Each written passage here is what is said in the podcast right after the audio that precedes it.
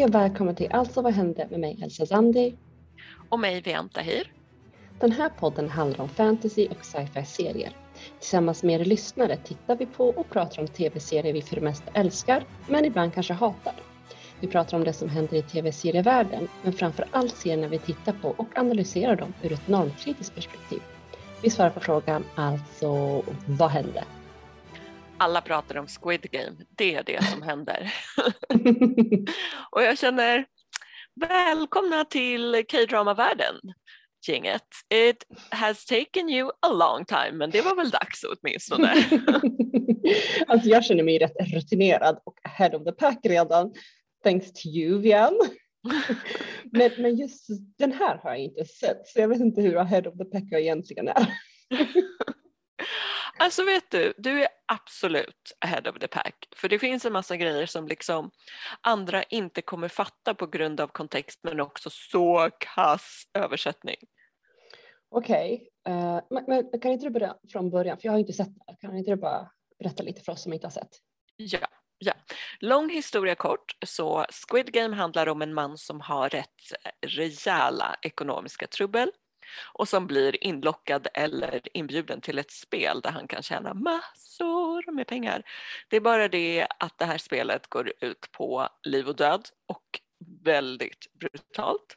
Så får vi följa den här mannen genom alla twists and turns i spelet, honom och så lite andra karaktärer. Så det var kortversionen. Det var kortversionen. Alltså det här låter ju brutalt, sjukt brutalt. Uh, but I like it. alltså den är ju inte som de K-dramas du har sett innan.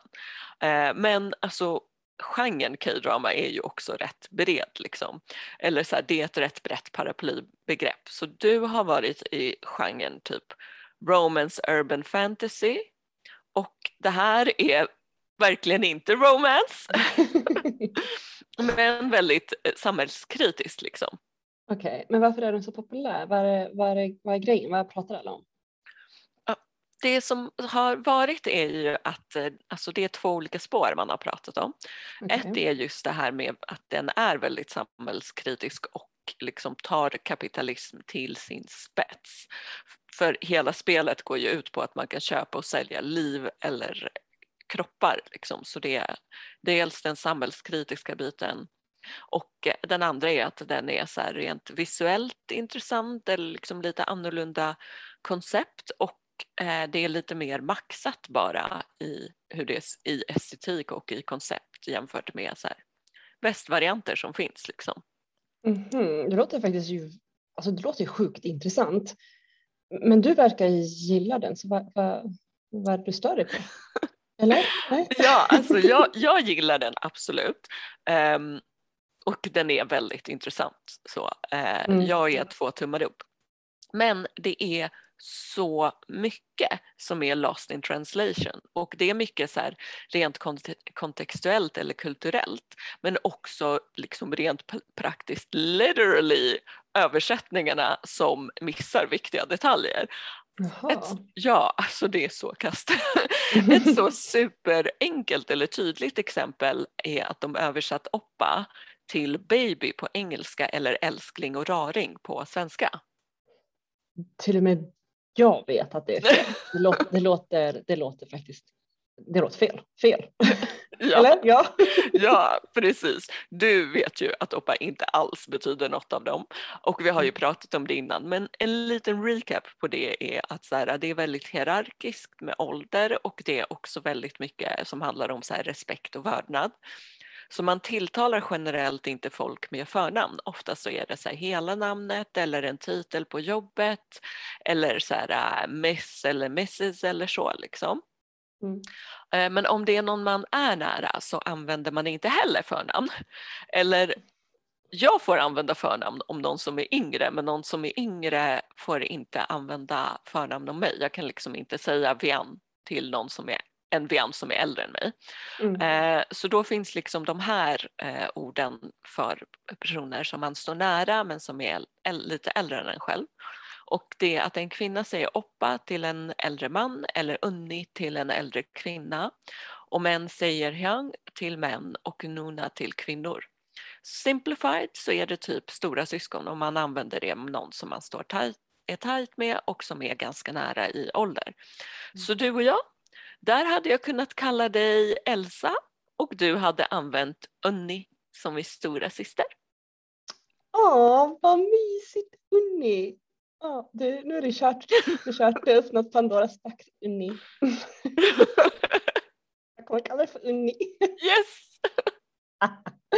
Men du, det här känner jag faktiskt igen genom så här Mellanösternkulturen. Jag skulle ju aldrig till exempel kalla min farbror vid eh, förnamn eller dua honom. Och träffar jag någon främling eh, så är det alltid så här farbror eller ja, faster eller moster liksom. Även om jag inte känner den personen. Aldrig förnamn. Ja. Ja, men, ja, eller du. Ja men precis, man går inte och kallar chefer för förnamn. Eller det skulle vara fett weird. Men eh, ja, så det är exakt den grejen. Det är samma typ av liksom, koncept som i Mellanöstern eller i andra länder. Vet, från Polen också så gör man liksom samma grej där. Men i de här översättningarna så använder man då baby när det borde varit oppa och det gör rätt stor skillnad i kontext eller relation. Liksom. Mm. Ja, det låter ju som att man får en fel bild av karaktärerna och eh, situationen. Ja, för en annan grej är också att man börjar liksom inte gå runt och kalla folk för oppa hur som helst, utan det måste vara så någon slags mutual decision eller så. Alltså förstå, mm. Det är någonting man kommer överens om eller det är lite så här, okej okay, you can drop the formalities, men man börjar inte göra det lite hur som helst. Liksom. Mm, nej, nej, precis. Men du, jag kommer tänka på en sak. När jag tittade på till exempel Mystic Pop-Up Bar så fick jag ju rätt mycket förklarat i undertexterna att det var liksom så här att de la, de la in förklaringar, eh, vissa saker i parentes. Men det gör de alltså inte här. Nej, nej, alltså mm. de gör inga sådana parentesgrejer. Alltså det, Oppa eh, är tydligaste exemplet men det finns flera andra också. Eh, och vissa uttryck eller ord är liksom ännu viktigare för kontexten så man kan så här, missa en whole ass samhällskommentar på det. Mm -hmm. så det, det är därför jag tänker att du är way ahead för att du redan har fått alla parenteser. Eh, för överlag det blir liksom rätt platt utan att veta hur ett samhälle ser ut eller utan att känna till kontexterna. Mm. Så du ahead of the pack. Um, lyssnarna kan, kan vara värt att liksom halvspoila sig lite och läsa lite om kontexten till serien för att verkligen få ut the best of the best. Mm. Ja, det här låter faktiskt jätteintressant. Jag ska försöka ta och se den snart. Då. Men nu är det dags att prata om avsnitt fem av Foundation. Så vi igen, kör igång. Ja, first off två saker. En triggervarning på att en del av avsnittet handlar om självmord. Eh, så det kan vara bra att veta. Och sen en eh, spoilervarning helt enkelt. Men då, då kör vi. Eh, I det här avsnittet så börjar vi med en tillbakablick på Galdorniks liv.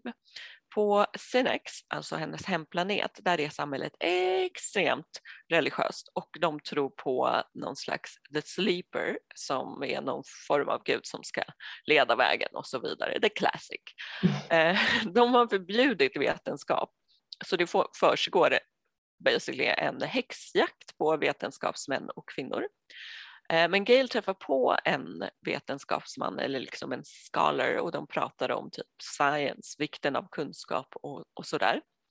Men han tillfångatas och blir avrättad för sina så kallade brott genom dränkning. Och tillsammans med honom eh, så kastar de också eh, ner en, en, del böcker. Men senare när ingen ser så dyker eh, Gal ner och fiskar upp en av böckerna och börja läsa den. Liksom. Sen i hemlighet så del, hon får mer smak för science kan man säga. Eh, så hon deltar i en mattetävling i hemlighet. Eh, hint hint, spoiler, Seldons mattetävling. och sen så drar liksom det hela igång med eh, ja, det som vi vet innan. Seldon blir imponerad, bjuder in henne till Tranter Gail bestämmer sig för att åka, hennes föräldrar är liksom upprivna och besvikna. Mm. Men sen, sen kommer vi äntligen var är Gail Dornick? Vi vet var hon är. Hon vaknar upp ur sin escape pod eh, i ett eh, rymdskepp och eh, klättrar ut ur den eh, och börjar med liksom minnas vad som hänt och får obviously panik eh, för att hon minns Selden blev mördad och eh, Rage och hela grejen och sen får hon liksom speciellt panik när hon inser att hon är inlåst i den här kammaren som hennes escape pod eh, landade i. Men då, då flyger den här dolken som Rage hade slängt in i hennes escape pod mot dörren och funkar som en nyckel och eh, låser upp dörren. Så hon tar sig till bryggan där skeppets AI är fett dryg och inte låter henne göra typ någonting för att så här, you do not have access to these functions, bla bla bla bla bla. Rage the only has access to these functions, bla bla bla bla bla. Men hon får i alla fall reda på att hon har varit i cryosleep i 34 år. Ja, mm. Paniken. Mm. ja, men på Terminus, om vi hoppar dit, eh, så börjar liksom Anacreon attackera genom att skjuta mot den här uh, skölden. Men ingenting händer. sen, minns ni hur Imperiet svarade och skickade ett skepp till Terminus? well, det kommer fram lagom till att rädda dem. Punkt, punkt, punkt.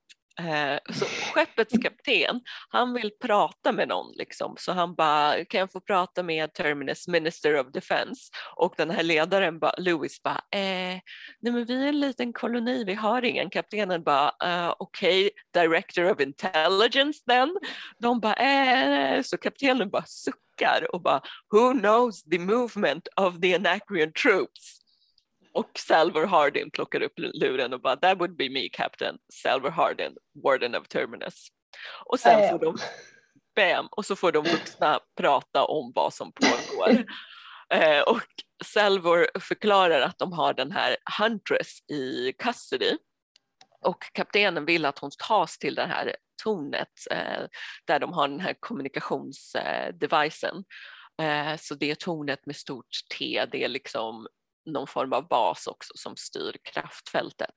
Och Hardin bara, nej, jag tror att det är misstag, something's up, det är något suspekt på gång. Eh, hennes mamma försöker också stoppa det, men den här Lewis, eh, han lyssnar inte.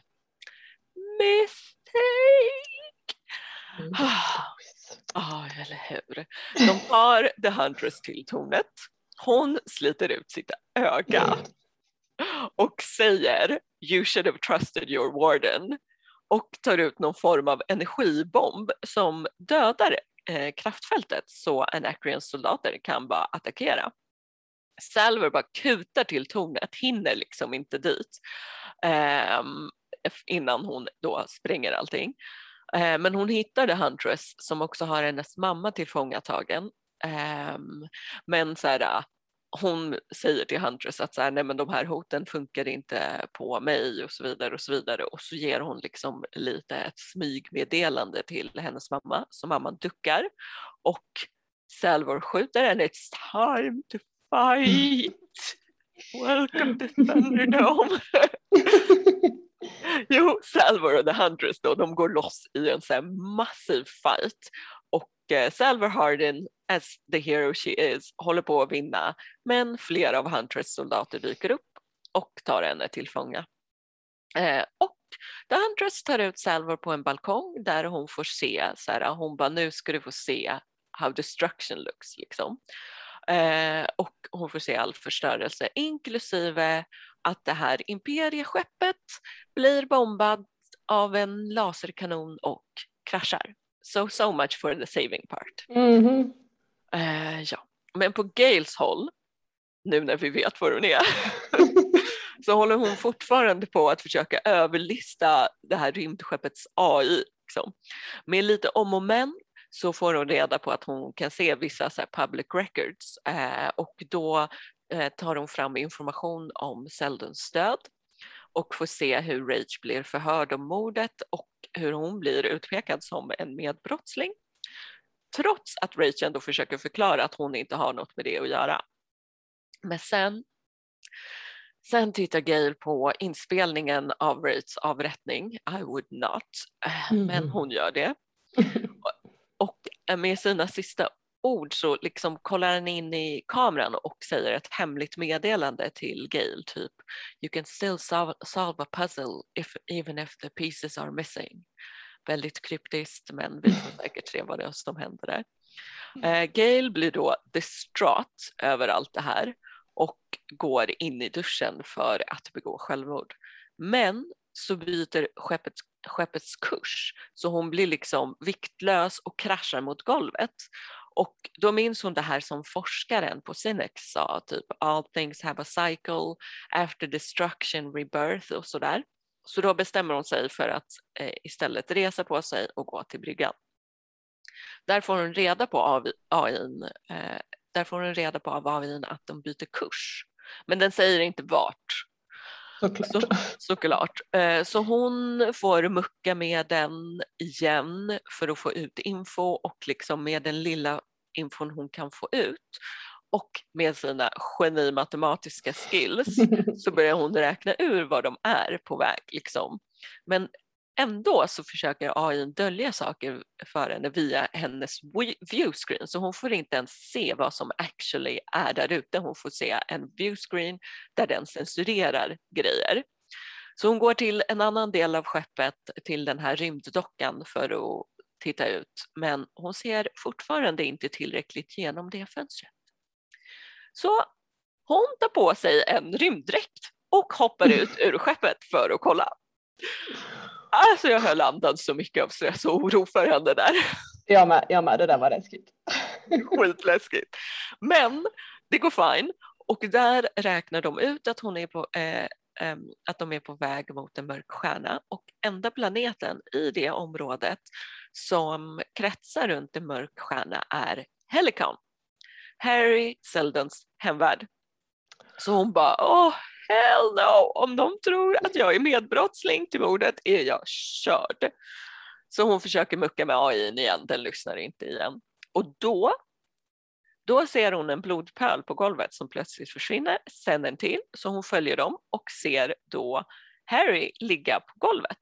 Med, men han säger zittar eller skiftar eller vad det nu eh, än är. Men ja, vad händer? Vad händer i frågan? Tack, tack, tack Riand. Uh, innan jag kommenterar någonting så, så, måste jag fråga, vad, vad tycker du om avsnittet så här, allmänt? Så bra, så bra. Gail är tillbaka. Åh, oh, fan vad jag älskar henne. Det är ett kapitel för sig. Jag är jätteglad. Superbra avsnitt. Så innan vi, eh, innan vi fortsätter igen igen, så vad tycker du?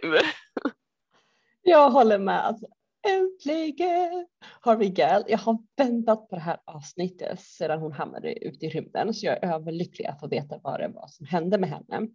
Och sen måste jag faktiskt säga att jag tycker att det här avsnittet var bäst hittills, alltså eh, overall. Eh, uh, Gal, grym hon är. ja, men för en gångs skull så eh, till skillnad från Loki eh, så ville vi ha action och fick det. Vi trodde på action, det levererades. och jag tror också att jag skriver under på att det är bästa avsnittet hittills. Men åh, jag är som vi har mm. väntat. Som och vi har väntat. Som inte, alltså, och inte utan anledning heller, för hon är enligt mig den bästa karaktären. Alltså, jag vill ju se mer av Ito Demerzel, men det är liksom mer high hopes och förväntningar eller så. Gail däremot. Hon är här nu och for real bäst. Ett sånt geni. Och liksom inte bara med så här äh, matte, stuff and things och science utan så där skarp i allmänhet liksom. Mm. När hon muckar med och överlistar AI till exempel. Älskade det. Ja, det, det var så himla bra hur hon liksom försökte kalkylera ut hur hon skulle ja. kunna gå runt AI. Ja. Alltså hon, alltså jag håller med dig med allt du säger. Hon fascinerar mig. För, för det bästa med det här avsnittet var att man fick reda på eh, lite mer av hennes bakgrundshistoria också. Hur allt startade, hur hon på sin egen, liksom på sin egen planet gick emot strömmen.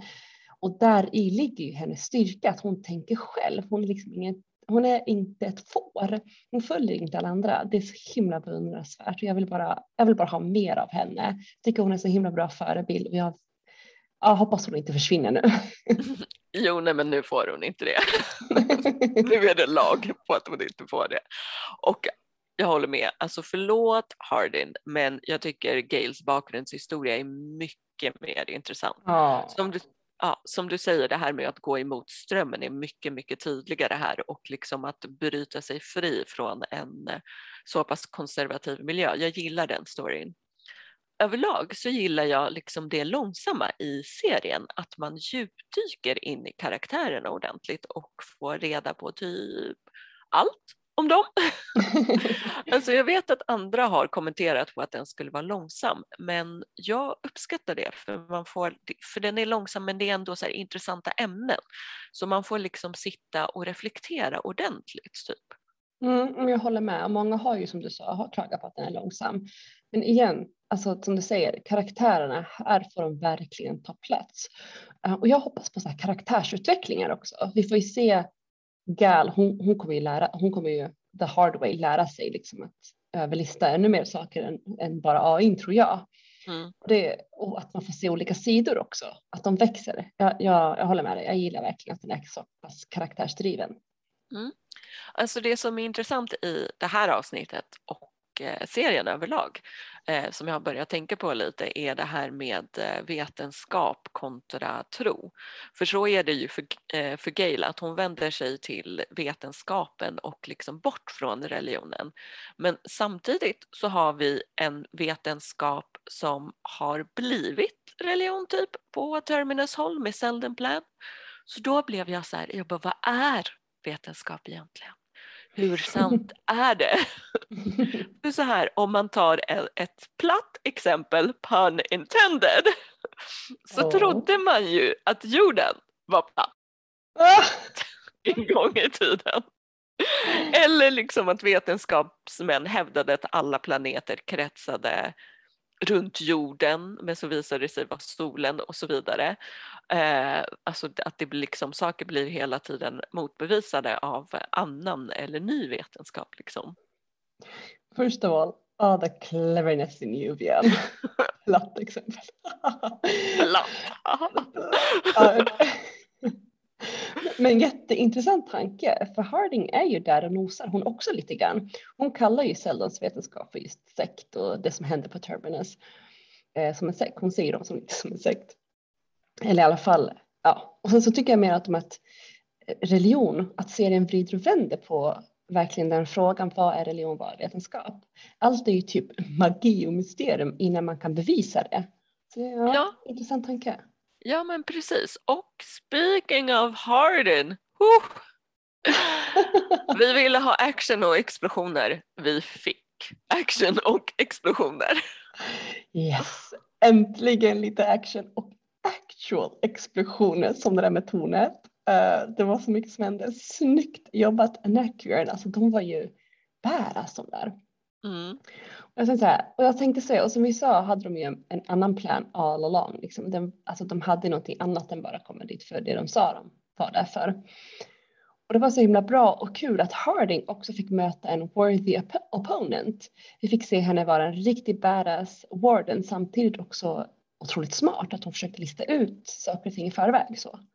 Ja, verkligen, verkligen en så här bra opponent, worthy opponent. uh, för vi hade ju rätt, en worthy person överlag. Vi hade mm. rätt, Hardin, Hardin hade rätt och som vanligt så lyssnade ingen. Igen den där jävla Lewis som bara bla bla bla, part of the Selden plan, bla bla bla. Alltså no wonder att de kallar, att hon kallar dem en sekt. Alltså helt rätt. Helt rätt. ja, ja, men ja, mycket bra fight-sekvenser mellan Hardin och uh, The Huntress. Det här med att hon plockade ut ögat då. Oh, disgusting! Ja, vi måste ju säga att hon hade en sån här äh, falsk öga, alltså porslinöga och i den hade hon ju gömt. Det var bara, ja. But still, hon plockade ut sitt öga. No matter, disgusting. Men alltså, är de, minus Hardin, idioter eller? Det är lite Anacreons och Thespis signum att ha något på kroppen och spränga grejer. Is it not? Vi såg det i alla fall med så här, Star Elevator eller Space mm. Elevator. Kanske hade varit en god idé att kolla upp det. Eller åtminstone som hon, the huntress, the only worthy person som är så den enda smarta nog. Eh, som hon säger själv, bara, ni borde ha lyssnat på er warden. Ja oh, gud alltså båda, de, de är ju badass på sitt sätt båda två de där äh, krigarna. Um, alltså jag vet inte hur eller vad alla tänker, alltså minus Harding. Det känns som så att det är rookies när det kommer till sånt här eller? Ja men alltså de, ja, de är ju vetenskapsmän liksom, inte säkerhetstaktiker. Vilket blir eh, pretty obvious när imperiet ringer. Tack för numret, whoever som skickade över det. men liksom ringer och vill prata med så här, Minister of Defense, Director of Intelligence, bla bla bla. Och det är liksom inte Lewis som är det så det landar på Hardin. Så, mm. så här, ha lite självinsikt någonstans där. Ni är forskare, leave it to the grown-ups att deala med säkerhetsrisker. Åh oh, gud ja, och så stackars Seldon alltså. Han är matematiker och bara försöker hjälpa och de på Terminals låser fast sig i hans vetenskap utan att riktigt faktiskt förstå matten bakom eller kunna tolka den, speciellt nu när han är död. Och du, apropå hans död, alltså jag vet inte, jag tror inte att han är död. Alltså jag tyckte, jag var helt säker på att han inte var, eh, var död, eller liksom att han levde. Jag menar med det här med hans blod på golvet and all, all of that. Mm. Ja, jag vet, jag vet. Jag, jag hade också, alltså, jag vill inte anta någonting. Jag vill förstå hans kropp. Jag vill inte anta någonting, men jag fick en känsla att han lever. För skeppet som Dornick hamnade på är ju på väg till hans home planet. Ja, och det här med att han designade sin egen kista. Mm. Well, mm -hmm, minst sagt suspekt. Alltså precis, alltså ärligt talat, helvete. Om inte det är ett tecken på att han inte är död vet jag fan inte vad. För vem, på riktigt, vem designar sin egen jävla kista om om man inte har en plan för den där jävla kistan. Eller hur? Eller? Ja, ja. Om man till exempel kanske gör en cryo chamber av den mm, och hoppar in mm. i den och är i suspended animation. Mm. Jag kollar mycket på sci-fi, ja. Men en annan sak eh, är liksom att han skiftade, eller vad jag nu ska kalla det. Och där blev jag så här, jag bara, är det en temporal shift? Som sagt mycket sci-fi. Mm. Eh, eller skvallrar det om en inspelning Samtidigt så är det ju det här med att hans blod sjunker ner i skeppet och grejer börjar hända. Alltså nu är jag inte riktigt säker på att han lever heller. Jag har bara många frågor. Vi får se. Men ännu en fråga är, tror du det är Rachs skepp eller att han bara liksom är commander över det? Mm. Alltså, nej, jag tror inte att det är Rachs skepp, utan jag tror att det, att det är ju fortfarande att, alltså jag tror fortfarande att Rach och Seldon är i maskopi med varandra. Allt det här är planerat. Jag tänker kanske att han och Seldon hade planerat eh, att mötas på Seldons home planet och det är kanske därför skeppet är på väg dit. För jag tror ju inte för en sekund att han dödade honom av någon anledning, alltså att Rach dödade Seldon av en anledning än att Seldon sa till honom att göra det. Eh, men planen var inte att Rach skulle dö, utan han offrade sig eh, istället för att kunna rädda Dornick. Och sen ja. det här med kniven då. Ja, du är, du är på, vad heter det, Snape Dumbledore-spåret. Absolut. Enkelt. Ja, och jag hoppar på det spåret eh, faktiskt. Men jag tänkte på samma grej där med eh, att skeppet säger att Rage kan kontrollera det. Det bekräftar ju din teori uh, om att han skulle överleva egentligen och styra det. Därför är han bara, han är den enda som har authority liksom. Mm. Och sen, eh, ja, kniven som du påpekat varit en viktig grej. Du har varit så här noga med kniven i tidigare avsnitt. väldigt, väldigt bra eh, spanat. Liksom. För den slängde han ju in för att den var någon slags nyckel till skeppet. Så han hade ju nyckeln all along. Mm, precis. Jag, jag, han skickade in den, inte för att frame her som jag först trodde, utan för att rädda henne, eller som du säger, ge henne nyckeln till skeppet. Ja, men alltså att hon sörjer att Rach har dött och till nivån att hon inte vill leva. Nej, alltså det har ju såklart andra anledningar än bara rage, att hon känner den uppgivenheten liksom, eller mår så dåligt. Som mm. att hon är så här helt övergiven och ensam i allmänhet. Mm. Och sen måste det vara världens chock att hon har sovit i 34 år. Det är fruktansvärt. Tänk dig vilken panik man får när man bara råkar försova sig till en viktigt möte eller något. Och så det här måste vara en känsla, den känslan gånger miljoner. Ja, gud ja ja, den chocken levlar ju upp allting tusen gånger. Men alltså med Rach, det skaver fan fortfarande. Jag förstår att hon är heartbroken, absolut. Men jag är fortfarande inte över att han slängde ut henne ur ett skepp. Liksom. Mm. Å andra sidan, jag fick ju som jag ville och han slängdes ut utan en escape pod. But still. Ja, men jag håller med, har inte heller riktigt kommit över det där. Det, jag tror att det är sättet han släpade ut henne på, att det var för brutalt och att sedan liksom inte ge henne någon slags förklaring, att han inte ens litade på henne tillräckligt mycket för att ge henne en sån, eller? Visst, jag menar, han gav henne någon slags hemligt meddelande precis innan han skulle avrättas. Han tittar i kameran och där och adresserar henne. Men att, men fuckface, varför sa du ingenting tidigare? och bara släpade ut henne sådär istället. Jag vet inte. ja men verkligen. Alltså det som skaver hos mig är liksom att det är så våldsamt. Och mm. jag reagerar alltid väldigt starkt på när liksom manliga karaktärer gör så. Och i det här läget, alltså det var inte nödvändigt to be honest. Om någon hade tagit tag i min hand och bara Vian spring, speciellt någon jag har en sån nära relation med, då hade jag sprungit alltså utan att behöva bli liksom släpad eller någonting. Mm. Speciellt om det är någon som jag har en så nära relation med. Alltså då, jag hade gjort en så här spring först, fråga sen grej helt enkelt. Mm. Och sen om den här personen också hade sagt åt mig att hoppa in i den där escape-poden, bara det är akut, hoppa in liksom. Mm. Eh, då kanske jag hade gjort det också. Bara säg det, honey it's an emergency, please jump in och så ljuger lite och bara I'm right behind you, I'll explain later. Mitt i det kaoset och chocken, någon hade hoppat in ändå och bara bada bing, bada boom, löst utan våld. Mm, jag håller med dig, speciellt när du faktiskt har en nära relation som du sa. Han borde helt enkelt ha litat på henne, så är det.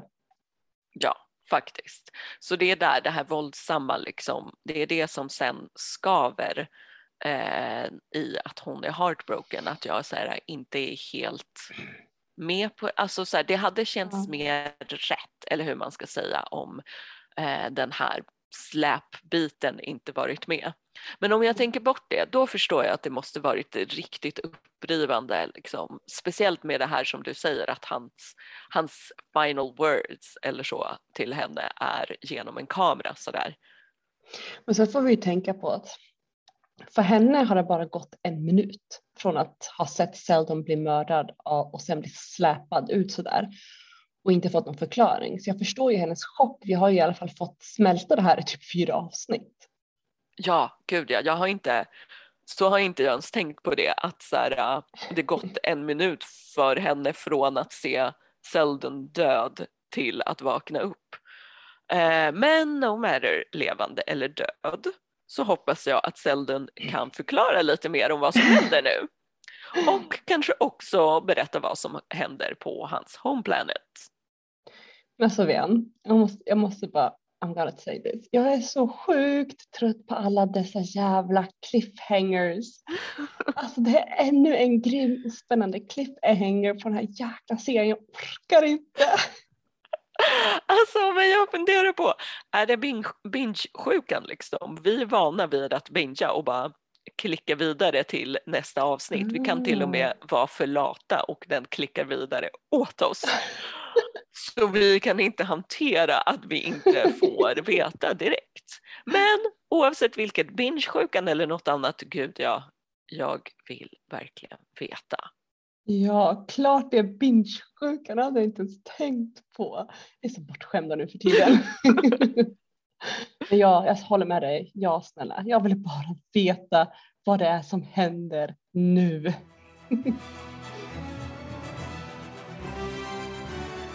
Okej, men nu då Elsa. Blev ja. du rädd och undvek statyer efter senaste avsnittet av Doctor Who? Både ja och nej. Eh, Blink som den heter är ju så alltså jag fattar inte varför, alltså, när man har sett avsnittet så fattar man ju varför den heter Blink och det är så jävla smart. Uh, alltså det här var ju ett sjukt bra avsnitt. Väldigt smart, obehagligt, mer än läskigt skulle jag säga.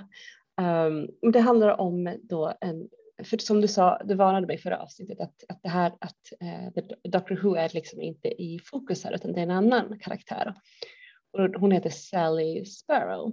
Alltså det visar sig, alltså, det, det, alltså under avsnittets gång så får man förstå att The Doctor är liksom fast eh, i, så på 60, 90, 1969, hans tidsmaskin har han, han har tappat bort den. och den som kan rädda eh, och han försöker kommunicera med Sally Sparrow i, från typ 2007 och hon lever i 2007. Liksom. Och det gör han genom att här, lämna meddelanden till henne. Och det börjar väl att hon är här, i, i ett, så här, ett hus, ett stort hus och där står så här beware of the weeping, vad heter de, uh, weeping angels. Mm. Och hon fattar liksom inte dessa kryptiska meddelanden hela tiden och vad är det för någonting. Och hon är där med sin bästa kompis Kathy och så Eh, och så knackar det på när de är där och Kathy bara försöker gömma sig. Och eh, Sally bara, vem är du? Jo, men jag har eh, fått order om att ge dig det här brevet. Är du Sally Sparrow? Hon bara, ja, men va? Var var det här brevet från? Och så, så alltså, först hon fattar ingenting. Jag, jag blev skitarg på när jag bara, ta brevet och shut Alltså, ursäkta, men jag blev lite irriterad på Sally. Hela tiden när hon bara, vad menar du, är det ett skämt? Jag bara, men om du läser brevet så kan du förstå, det är liksom ingen bomb. Ta reda på! Ja, precis. I meanwhile, hon är typ så här, sätter sig på tvären den här Sally, så går Kathy runt och ja, men typ tittar runt i huset, så försvinner hon. Och äntligen läser Sally brevet och då visar det sig att det är från Kathy. Och det är typ så här, jag vet inte hur många, hundra år, den är typ 180 år, 80-90 år eh, bakåt i tiden. Och då visar det sig att, att Kathy hamnade på, hon time traveled till 1920 och hittar inte tillbaka. Så hon skriver det första hon skriver, det här tyckte jag var så obehagligt, det första hon skriver i brevet är att du och jag, för dig har vi var det bara någon sekund sedan vi pratade, men för mig har det varit 90 år sedan eller 80 år sedan. Och sånt där. Och Sally fattar inte vad som hände, men det visar sig då att hon har hamnat i 1920-talet och att hon ville bara att Sally skulle förstå att det är okej, okay, att hon inte ska vara ledsen. Hon har haft ett jättebra liv, hitta kärleken och sådär. Och det här hände henne en gång till när hon träffade en polis, Billy, som hon blev lite förtjust i och flörtade lite grann. Och så bara försvinner han och hamnar typ så 1969 och han träffar ju på doktorn då. Mm. Så att hon, alla som träffar henne och gillar henne hamnar typ så här time travel. Någon annanstans. Någon annanstans liksom. Men det visar sig att det är typ kallade han de här för de här Weeping Angels för typ så aliens som typ så vill ta över och eh, han måste stoppa dem. Och det enda doktorn, alltså, det enda som kan hjälpa honom att stoppa de här Weeping Angels är Sally. Man får inte blinka, man får inte liksom så här. När man ser dem så får man inte eh, alltså ta bort ögonkontakt för då blinkar man så tar de dig och så skjuts du iväg någon annanstans i tiden. Fast det måste ju vara, ja, men alltså, för det är ju så här att man tittar på dem och då är det en helt vanlig staty. Så fort man blinkar så, eller tittar bort så rör de på sig. Just de rör ju på sig när man inte ser och det är det jag tyckte var så fucking läskigt. Precis, man måste alltså, hålla ögonen på dem hela ja, tiden. ja, och sen när man liksom blinkar och så kommer de närmare och så blinkar de. Och det är inte så att det är en staty som hoppar hoppar liksom, utan de actually rör på sig. Mm. Så de ändrar så här, äh, ställning och ansiktsuttryck och grejer och har ett fett läskigt ansiktsuttryck när de ska ja, ta en. Skit obehagliga, jätteläskigt faktiskt. Det var så här obehagligt, spännande bra avsnitt. Det var ett jättehäftigt avsnitt och eh, ja, men jag tyckte om det. Det var ett jätteroligt avsnitt. Och det jag tänkte på var så att doktorns medhjälpare, alltså man, man, får ju se henne riktigt, de har ju inte så mycket screen time, varken doktorn eller henne, medhjälparen. Men hon är en svart kvinna. Och jag tänker så här att det här är 2007. Är det inte lite att vara i framkant? Eller? Alltså, ja, nej, kanske. Mm, jag tänkte det är... ge en svart kvinna en ganska stor och viktig roll. Eller? Ja, alltså så här, grejen är ju, det här är Martha då. Eh, mm. Hon är inte, hon är liksom en utav de här eh, companions. Mm. Eh, och på viss, ja hon är den första svarta kvinnan liksom att vara companion. Eh, så det är absolut i framkant men samtidigt så är jag lite så här, jag bara, men hon är ju ändå companion, förstår du? Alltså ja, det är en så här, lite biroll men också den är lite svagare eller vad man ska säga. Men det är väl mm. lite så här, man tar vad man får. jag blev i alla fall glad när jag såg ja. att, hon, att hon stod där bredvid The Doctor. Så kan jag säga. Att jag bara, mm. ja men vad, ja. Men det ja, det är absolut ja. Pro progress, absolut. och det jag tänker så här, det här är ändå Alltså det var 15 år sedan, 2007. Så det var inte det jag tänkte mest på, att det var 2007. Att det var så, att, ja, det var lite ja, det jag tänkte. Ja, och det var en grej, det blev liksom uppmärksammat mm. så absolut. Det, att det, mm. det var, jag kanske skulle säga att det var i framkant då. Ja, lite så jag tänkte precis. Att, den från ja. att man var i framkant då. Inte nu obviously, mm. för nu är det bara... Nej. men, nej, men jag tyckte det här var jättebra. Det var jättespännande. Jag kunde inte slita mig och hur allting bara knöts ihop när hon bara försökte, hon kunde inte, Sally kunde liksom inte släppa det här sen när hon hade löst mysteriet och att ja, allting blir bra såklart. Um, för er som vill se så ska jag inte avslöja hur och så, men det blev bra. Men hon, hon kan ju liksom inte lista, hon kan inte liksom släppa den här doktorn. Och sen en dag så får hon ju träffa honom. Hon har gjort vissa research och skrivit ner allt som har hänt henne och sådär. Och doktorn känner inte igen henne och då förstår ju Sally, oh, just ja, det har inte hänt för dig än. Men hur ska du då kunna rädda mig? Och så förstår hon, ah, just det, anledningen till att du kan ge mig alla de här clues och rädda mig är att du får dem av mig, den researchen jag har suttit och gjort. Så det så här, cirkeln är sluten. Ja, Wimey, Ah. Där. Och det var så fint och jag tyckte det var roligt. Jag, jag gillar det. Och det, är ju det. det är ju det jag älskar med det, och det här har jag ju sagt hundra gånger att jag älskar timey-wimey grejen och här mm. är det ju bara timey-wimey men jag älskar just den grejen som är så här äh, det har inte hänt för dig men det har hänt för mig eller så här, man måste skicka brev till sig själv tillbaka i tiden, man måste ge varandra. Det blir som ett så här stort mm. tidspussel så jag oh. love it. Ja, men, och jag, jag tänkte så här, det, det är verkligen så här hönan och ägget, vilket började, vilket, vad var det som, alltså det, oh, det är sån mindfuck, men det är så bra. Ja, men det är så här, det är underhållande, det är jättebra. Ja. Kul! så, så ge mig mer, ge mig mer, vilken, ja. ska kolla på det. nu ska du byta doktor faktiskt. Oh, och, ja, för det är ju det här med att de byter doktor. Du kommer inte få se The Transformance än. Mm. Eh, men det kommer en annan doktor och det är här som det blir lite kul också. För det ska bli spännande att se i slutet vilken som är din favoritdoktor. För det mm. brukar vara så att man har en så favorit. Vissa har det som första de ser, andra har liksom någon annan. Så. Mm. Eh, men så du ska få se en annan doktor och det är faktiskt den första doktorn. Aha, ja, så vi går tillbaka lite. Exakt, vi går tillbaka lite till 2005 från 2007. Eh, och jag pratade ju om att de här är de läskigaste fienderna enligt mm. mig. Mm. Eh, men vi har ju då Daleks som är den största fienden kan man säga, the big bad eh, mm. i Doctor Who. Och det här är robotar fast de kommer liksom eh, till en början från så här, uh, humanoid creatures men de har liksom utvecklats till robotar. Mm -hmm. De har inga känslor eh, mm. och deras enda eh, intresse är destruction. Det är allt de vill, destruction. Och de har då en gång i tiden wiped out eh, alla time lords. Så det är ja, the baddest of the bad. Eh, så de är liksom återkommande i alla, alla eh, grejer. Och det finns en massa diskussioner om vilket som är det bästa Dalek-avsnittet och så vidare. Ofta mm. så kommer de som en stor svärm eller så, flyger runt en massa.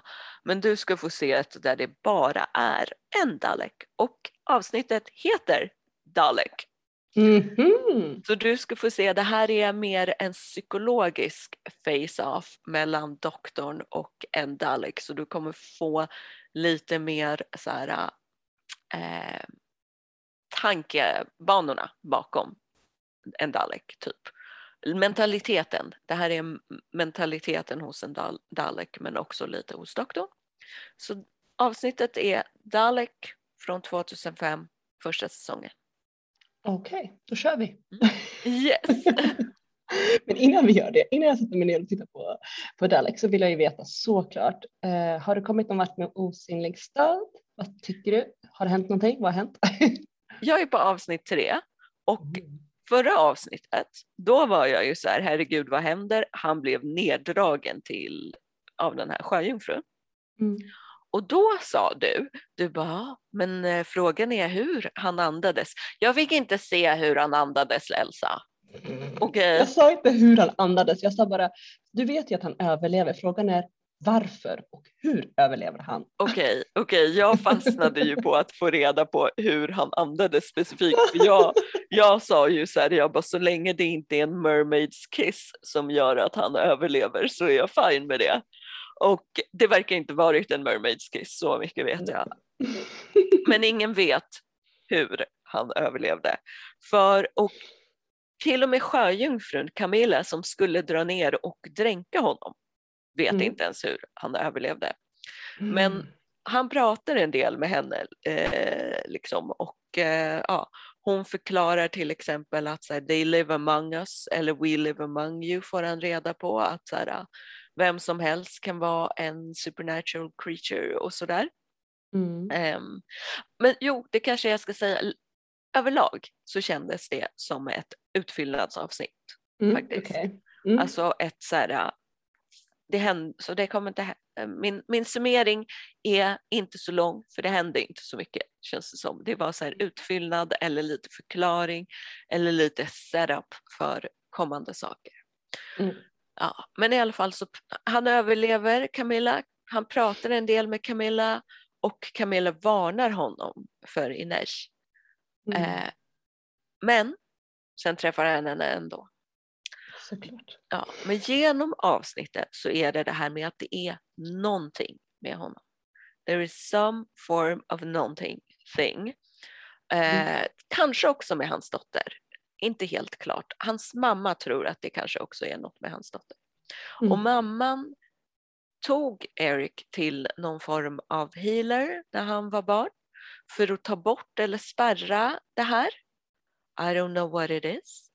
Men eh, Ines försöker hypnotisera Eric, eller vad man ska kalla det, och rota runt i hans hjärna. Eh, genom att gå in i rum i hans hjärna, vilket är sån classic fantasy sci-fi grej att det är rum. Så hon går runt där men så öppnar hon en dörr och där blir hon utkastad av barn-Eric, eller en barnversion av Eric. Så mm. Eric kan alltså kasta ut eh, det, Kuka som är, mm. eh, verkar vara en superstark karaktär, liksom, eller superstark varelse.